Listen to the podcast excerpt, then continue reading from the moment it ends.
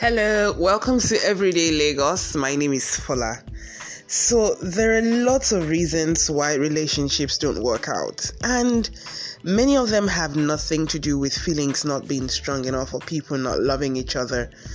That's um, one of the reasons why some breakups can be very very painful and heartbreaking because you you find out that you can care deeply about someone and you can care deeply about you know each other but the dynamic and the relationship just isn't working.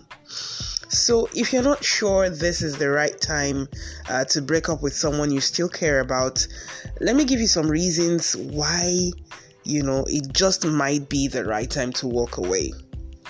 One if you have clashing values um, shared values or the lack thereof can make or break a relationship. When you coexist with someone you should be on the same page about you know things like family um, religion politics sometimes drugs and a whole lot of other things Otherwise, you find yourself facing um, some serious conflicts. I mean, you don't have to agree on everything, don't get me wrong, uh, but when it comes to the deep core values of human existence, uh, you do need to be on the same page. And if you find that maybe you're the one compromising your values and making all the sacrifices to keep, you know, the relationship going, uh, then maybe something is really, really wrong. Another thing to consider is if you're not putting any effort into the relationship. Now, effort is the glue that makes a relationship stick.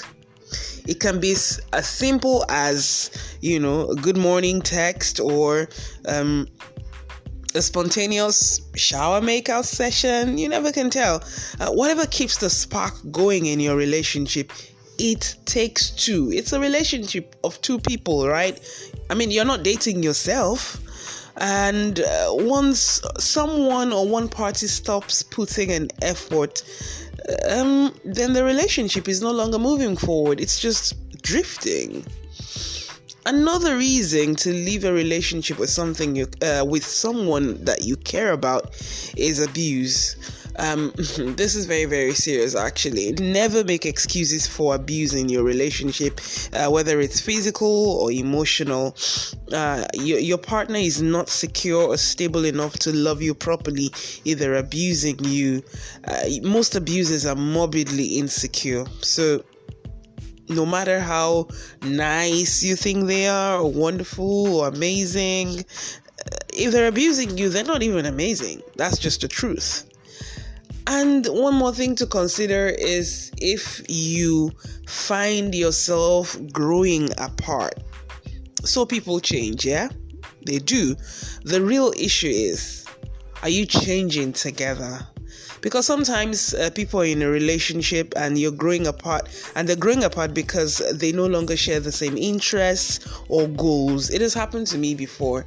You know there was someone i used to date while i was um, way back in school and um, you know we dated all throughout university for about three years or so.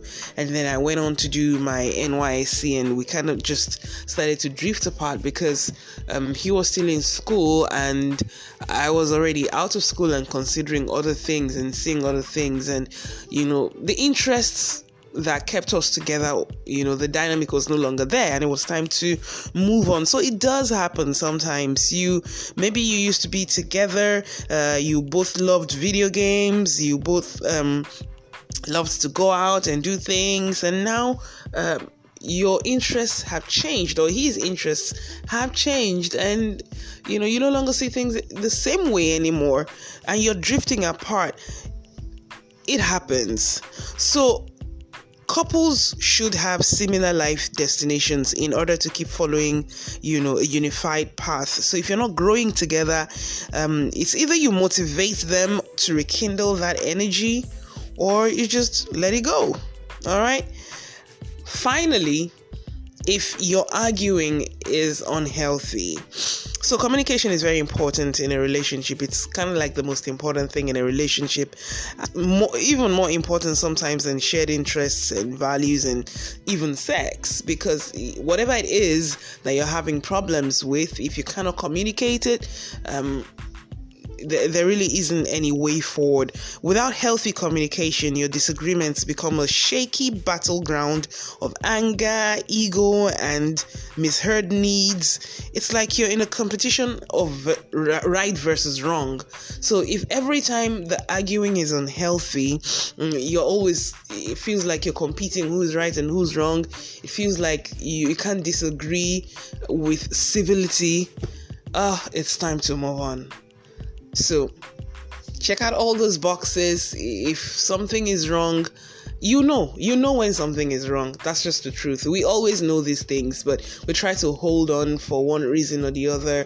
Sometimes we sometimes the sex is good and we don't want to let go but if if you need to really consider your future on this and your happiness and peace of mind and mental stability then it's time to let go it's been fun talking to you on Everyday Lagos. Once again, my name is Fola. It's been a while. I've missed you.